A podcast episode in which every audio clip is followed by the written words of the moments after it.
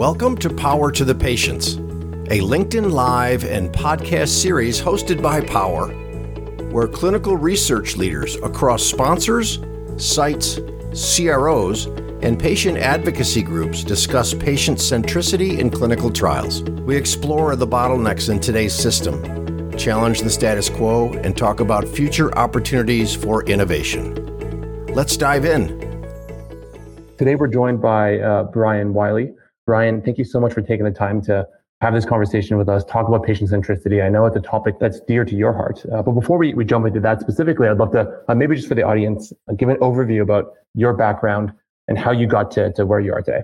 Thanks, Brandon. Yeah, I'm, I'm really happy to be here to talk about patient, patient centricity. I think it's something, as I've, uh, I've been in medical device for over 20 years, clinical research. I've uh, kind of been in a lot of cardiovascular, electrophysiology, heart failure, renal denervation. But I think as I've run trials and had teams that we've been running trials, it's hard. And I think um, enrollment can be harder than you think, uh, finding the right sites, et cetera. But I think uh, one of the things is finding patients and patient centricity is kind of that focus on the patient and throughout the life cycle of the trial and how can we make a trial easier to understand for that patient? How can we get that more access to more uh, pa- a diverse patient population and then um, you know how can we make it a little bit less cumbersome to be in research? Because there's so many novel therapies and i think the reason i got into uh, clinical research is to help patients. Um, i think that's a lot of our why. We all know uh, somebody that's been in a clinical trial.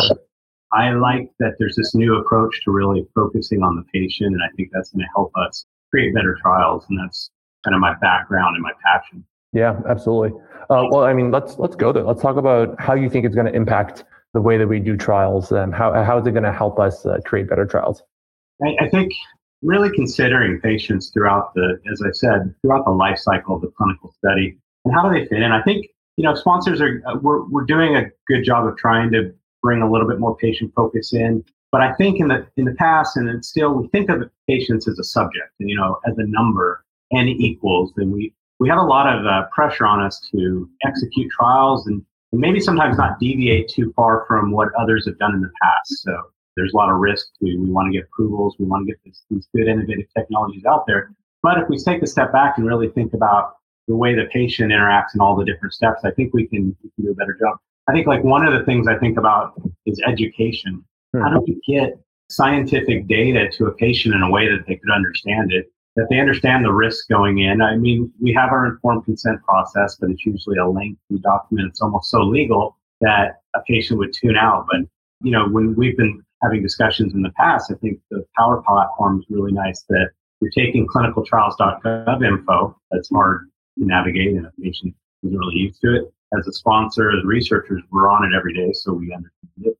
But taking that information and kind of bringing it over to the patient and then trying to condense it down in a user friendly way. And so that's, I think that's a patient centric approach that really help. But I would, when I'm, you know, a, a recent trial I was doing was a heart failure trial. And I know that the device has been implanted in, say, thousands of people before. I know it's been in people for 20 years. It's approved in the FDA for another indication, by the FDA and European regulators for another indication. And the data is very compelling to go into the, the area that the study was researching. But how do you get the patients to understand that this is a really innovative therapy for their condition, and it has a lot of safety data. So um, mm. I think you've been trying to address that with patients too. How do you get that safety data, risk data? data? How do you categorize it so a patient can digest it? And importantly, the patient's family, the loved ones, are also, sorry, often key. Yeah, absolutely. I mean, I, I think this this topic of education and understanding, you know, the potential safety implications, especially in trials studying devices or drugs that are better understood, is so important. Um, how do you do it today? Uh, so, so you were you were just on this journey. Like how like how did you approach it today? How are others doing it today? Approaching getting education out there. Yeah, and like meeting patients where they are with the information that, that's relevant. It's a great question. I think we're still using some of the standard methods. Um, you know, patient recruitment materials. We, we, most sponsors will create a brochure they're good. They touch on this uh, a little bit on the surface. Uh, you have to say that there may not be benefit, that there are risks. So they will have the risks and the benefits in, in, in front of them.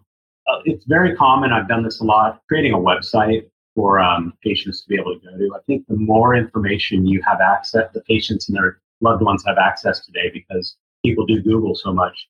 The more they are able to get out there and find information, the better. But I, I say I think we could do better, and it's maybe finding better platforms to reach patients. Um, is it always going to be a, a brochure, or is it going to be a website? Or you know, I have in the past used Facebook to create Facebook pages for the clinical trial, or we've used Twitter. Twitter sometimes maybe is more investigator or research team focused, but I think new platforms are definitely going to be a, a key. And then, you know, new technology that maybe can condense this data a little easier and help patients get to it and understand it.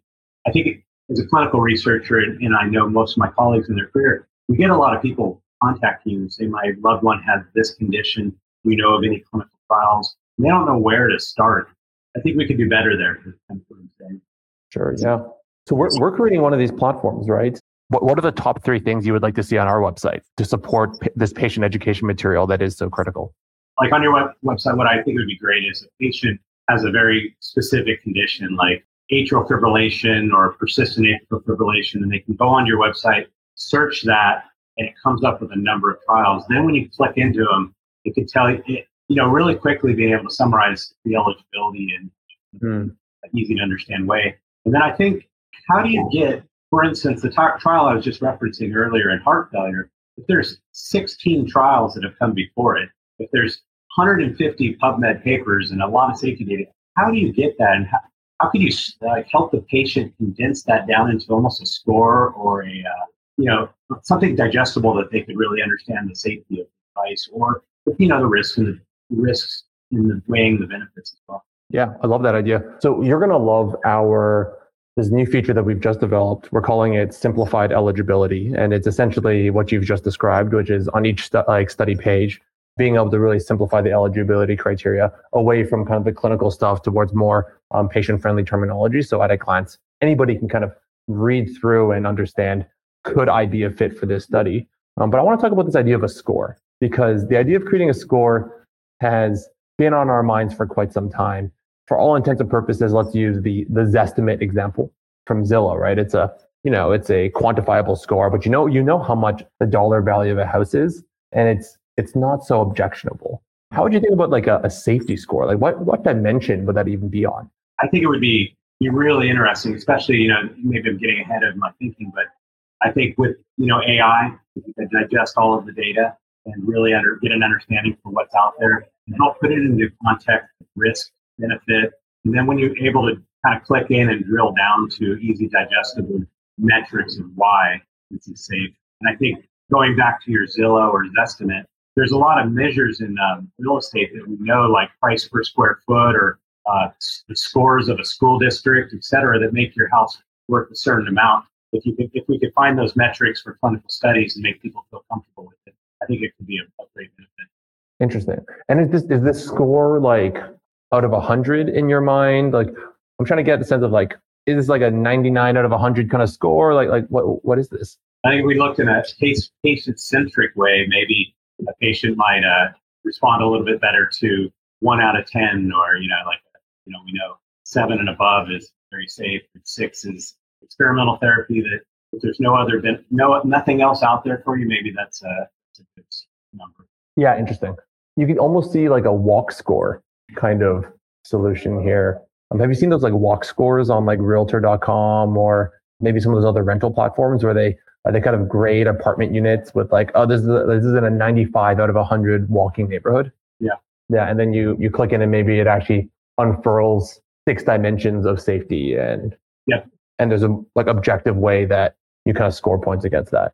Yeah, and I think to back up the scoring, really having the, the categorized metrics when you click into it so that it stays relevant, stays scientific, and it's not, it doesn't become marketing, but yet it condenses it down.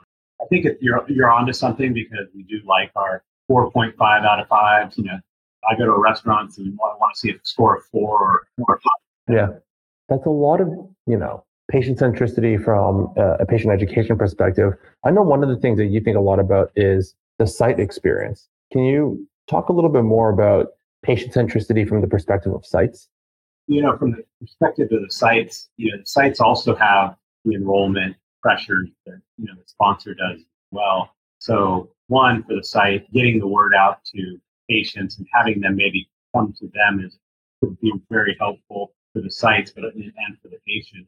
I think kind of helping sites manage their resources a little bit with uh, with, help patients. You know, dashboards that can organize the patients that have that have come into the pipeline and where they are in the process.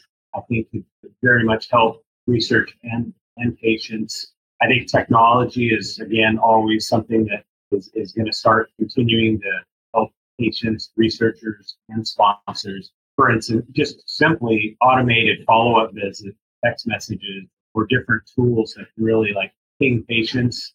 I think from a site perspective, we could help the sites by designing our follow-up visits with patient needs in mind. For instance, some a lot of research is going for decentralized visits, where one one method you could bring a clinician out to do follow-up visits in the patient's home. That could save a lot of that, you know, loss to attrition, patients maybe not being able to make follow-up visits and moving away. I think it, it, it benefits the patient in a way that they now have less burden. Uh, sponsors do this really well, and I think it helps the research teams. But uh, providing travel reimbursement, mm. I think going a step further and maybe thinking about within the lines of an IRB approval, but thinking about can we offer ride shares? Can we offer transportation? Some of our patient populations can be in their you know, late 70s, early 80s, very sick. And it, uh, you know, to think about them getting to uh, follow visits for the next year, year and a half can be tough. So I think sure. continuing to think about it every step of the way, where um, there might be roadblocks and where patients might suffer. And, and it also starts weighing on the sites and the sponsors as well. Yeah. So, you know, there's been a lot of talk about these decentralized or hybrid clinical ops models. There's also been a lot of talk about increasing site burden. And when I think of those two things together, anything that feels like it requires new processes uh, to be adopted across a lot of sites, or now we have to get clinician, clinicians out of the site and into the home, all feels like increasing complexity from a site perspective. How do these things come together in your mind, or how, how do we how do we marry these two these two themes? It's a really good point. I mean, every time you introduce something new, there's different, yeah logistical concern. And I think on this topic, I mean, as a sponsor, we need to be sitting down early as we're designing the study and really working with, I think working with the research team and patients, maybe not at the same time, but separately, but helping, having them kind of help weigh in on some of the, the places where we've got roadblocks. Um, for instance, if you kind of, if you met while you're doing your trial design with patient advocates or patient advocate groups, they might say heart failure patients are too sick to be going every, and I'm just making this up, going every six months to a follow up visit. Uh, you might want to consider this, or I know that they're not mobile, etc. I mean, and then if you took, if you went and talked, started talking to research research coordinators and research teams and investigators that are designing trials, I think they could maybe say, "Oh, you're going to put this new process in, and it's not going to fit with our hospital SOP," or you know, something that could could show roadblocks. So I think um, kind of the very high level answer to your question is if we involve some of that thinking, some of that planning in the design process, I think we can start getting to a place that has a more streamlined partnership between everybody that could help uh, trials be a lot more efficient. You're on, on mute. Gotcha. Um, thanks for that. Let's talk a little bit more about like implementing this stuff. So, what does it take to actually get all this stuff off the ground? It takes a, a good operations team get all this off the ground.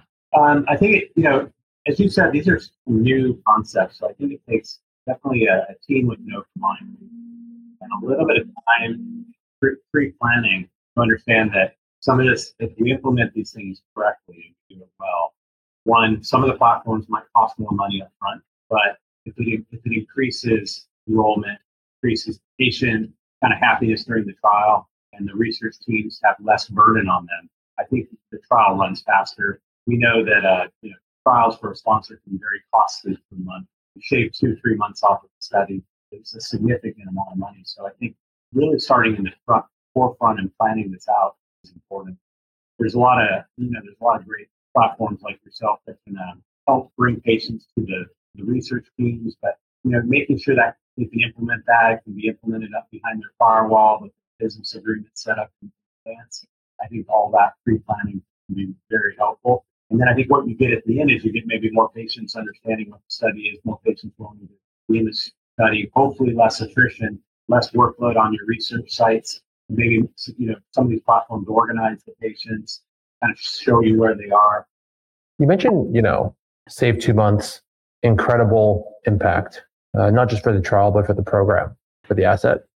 As well as the patient, because patient yeah. will then uh, get to hopefully get an approval quicker or be able to get into the study. Absolutely. What What are the things that you have seen drive that amount of impact the most regularly? What What actually gets people to to these two months, three months of time savings? Everybody talks about getting there, but what have you seen to really work? Well, it works to getting people to have getting people to get, actually realize that two or three month impact, or talk about it and plan. To to realize it. To realize.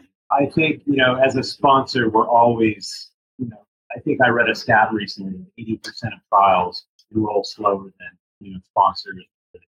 So we're always thinking of ways to uh, try to help our sites, help ourselves roll faster. So and, uh, we're willing to spend money to realize that hey, sometimes you know two three months could be two three million in some studies. I think little things have helped, but I, I don't know if anybody's really or we've really found exactly the right solution to get you know huge months worth of savings. But definitely, um, I think some of the things that I've done is really partnering with your sites, having great customer service as a sponsor, creating efficiencies. You talked about how you putting some new systems in to be efficient this logistical challenge. Really making sure CRFs are efficient, database efficient, instructions are efficient. Um, we've thought about our follow-up visits. We make amendments to the protocol when we find that something maybe is too cumbersome in inclusion exclusion criteria. All of those things together are just really working. Always keep, keeping an eye and a pulse on the study and uh, seeing how it's going. All of those factors together, and then start realizing months of, of savings but I think on topic of the patient centricity and new platforms, I think there's a lot there for us to do even more you know, and maybe have more more consistently help. Yeah, absolutely. Maybe a spicy question, but what do you think people are getting wrong? That's a good a good question. I don't know if we're um I don't, I don't know if uh, maybe getting it wrong is the right way, but maybe we're really digging and doing things differently. As I said earlier, it's pretty risky as a sponsor say, going back to an example when I was an AFib ablation study, four or five studies have come before you. They've been run a certain way. The FDA has guidance documents on how to measure AFib and detect things, and we don't. Sometimes sponsors have a hard time going outside of that box. They want, they want approval. They don't want to take the risk of, you know, one instance would be certain monitors for arrhythmias. They're cumbersome or they're not the best technology there's much better technology with like 24 hour patches or even you know possibly wearables or implantable link device. But that would actually get you more information than others have collected. It could skew the data. If it's it could be better, but it could be worse. So I think sometimes implementing things that could help the study, help the science, help the patient, unfortunately aren't done because they're risky to deviate outside of it. So I think that would be one thing possibly we're getting wrong and, and, and inhibiting maybe putting in some of these new new techniques that can be more helpful to patient, research Yeah, absolutely. Is this different in med device versus drug trials? Like, how do you how do you think about that? You know, most of my career has been med device, so I really am focused there. I don't necessarily think it's different. I think med, I think pharmaceutical has, uh, you know, they're, they're usually much larger studies statistically driven. I think in some ways patients are really more accepting of a pharmaceutical taking a pill and sometimes getting a medical intervention or even a surgery. Interesting. I don't think it's that much different. I think we all have our ways we think, the way we do things. We're sticking to it. Things evolve, but it takes a little bit of time. I'm really interested in this idea that patients might have more concern around a med device especially if it's implantable, right? How do you bridge the kind of patient education challenge there? Like that, that's a. It sounds like the hurdle might be even bigger in patient education there. How, how do you how do you think about that? As I think about this, I think one of the keys to enrolling, one of the keys to running a good study is patient education. As I was saying, you know, an implantable device or an ablation procedure or you know, any kind of an intervention interventional procedure runs a little bit of risk, but we have so much data out there showing how low the cases risk is, how how routine this has been. Um, we try to get that information out, but that goes back to what we were speaking to earlier. How do we package it in a way that it's really understandable? Sometimes it's, you know, how do we package it in a way that's understandable to patients and their loved ones, but also the research teams and physicians. Um, I think that, you know, medicine, we're taught to be very skeptical and believe evidence, and that's that's smart. But um, I think there's a lot of things that this safety data could be supporting of this and supporting that, and therefore this expanded education should hold a lot of the safety that the, the past indications have So I don't know if I answered your question, but I think that is the challenge. How do we get this information to patients and communities to understand that? Yeah. Are there are there like ways that you frame things uh, that you have found to be more comprehensible for for patients? Yeah, I think uh, you know definitely. I think the, the stats that the health literacy of the average American is pretty low. So how do you uh, you know we write our ICF in I think fifth to eighth grade language. Try to really lay the lay terms within our brochures and our and our uh, our web patient websites. But I think there's still an opportunity maybe to dig in and find out you know what what patients respond to and what information do they need and it's kind of going back to, you know, started talking about patient centricity, but I think bringing the patients in and having them kind of give input into recruitment as you're building it, uh, input into ICF language, how to how do they read it, how do they do they understand it. So bringing that them in early in the process could help sponsors reach reach target audience better. And then new technology platforms. Are we are we are we reaching patients in the right way? so I want to talk a little bit about the past and I want to talk a little bit about the future. So traditional patient recruitment, what does that mean to you? I think traditional patient recruitment is, uh, you know, you create protocol, you create your recruitment material, and brochures out to the site. You have a field team that tries to help educate the research team, but it's really just scrolling through EMRs and clinic and patient records, having a part of inclusion criteria down, and it's kind of a process that relies heavily on the research team's shoulders and how much resources the research team has. Mm. kind of the, the, historical way it's been done, and it works really well in some cases, in some indications, in some trials, and in some it, it can, be, can be challenging patients, especially if these aren't patients being seen on a daily basis or something a rare condition that how do we how do you get to the? How do you find them? Yeah, absolutely. What about modern patient recruitment? What does that mean to you? Modern patient recruitment, I think that there, it's, it's even like my first example, I you know really great success was working on a renal denervation project needing resistant hypertension patients. How do you find patients that are resistant to hypertension meds? They're really living deep within parts of the hypertension clinics. So we use Facebook, and you can create a Facebook page, created awareness, gave information, information there. You search demographics and keywords. We started being able to reach more more patients and, and bring them into the funnel at a call center that uh, would do some screening questions and, and, then get the patients to the site. So that's it's not as modern as it used to sound, but it's something that was working. But I think just uh, platforms, how do you get to some of these select patient populations? How do you search using some of the social tools we have, demographic searches, et cetera? So that's one of the modern ways. I think um, you know, even platforms like power that can go and condense information quickly. We can search trials, so patients that didn't know how to find a clinical trial that might be helpful for a certain condition can go there and then connect with sites or um, find out more information about it. Another kind of modern approach.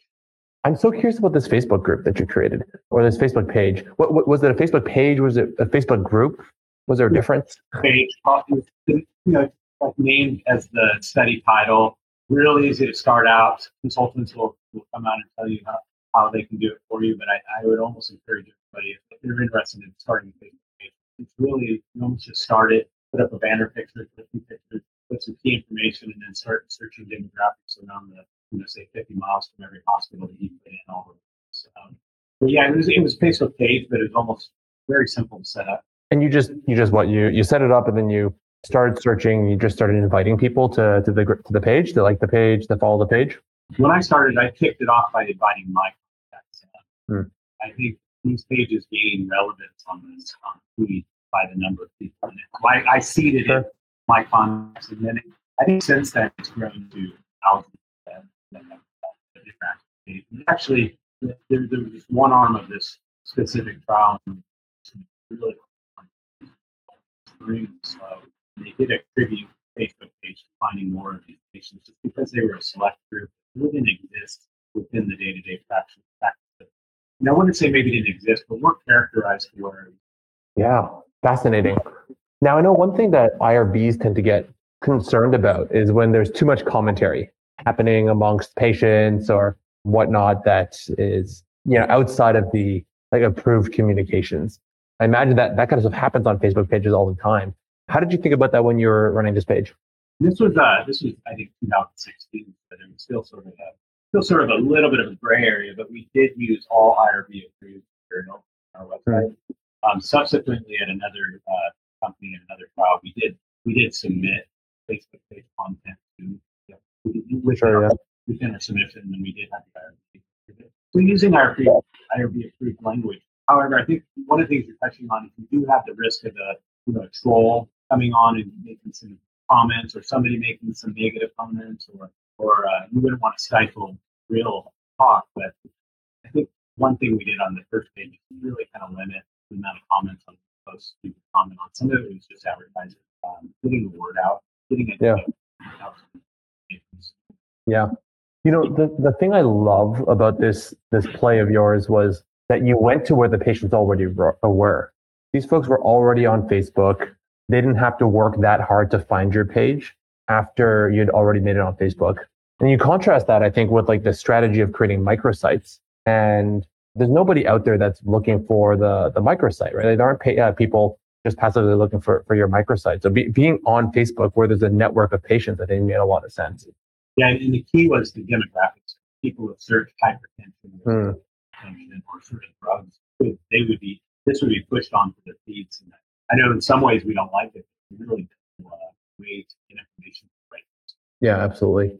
And I think as we see that, at the same time, Facebook might not be the right tool for a study that some clinical studies, they're recruiting from a patient already scheduled procedure. So in some of those studies, like even AF ablation, patient is kind of scheduled. The doctor says AF ablation is guideline therapy. You're scheduled for it. We have a new catheter. Here are the benefits. Would you like to do it?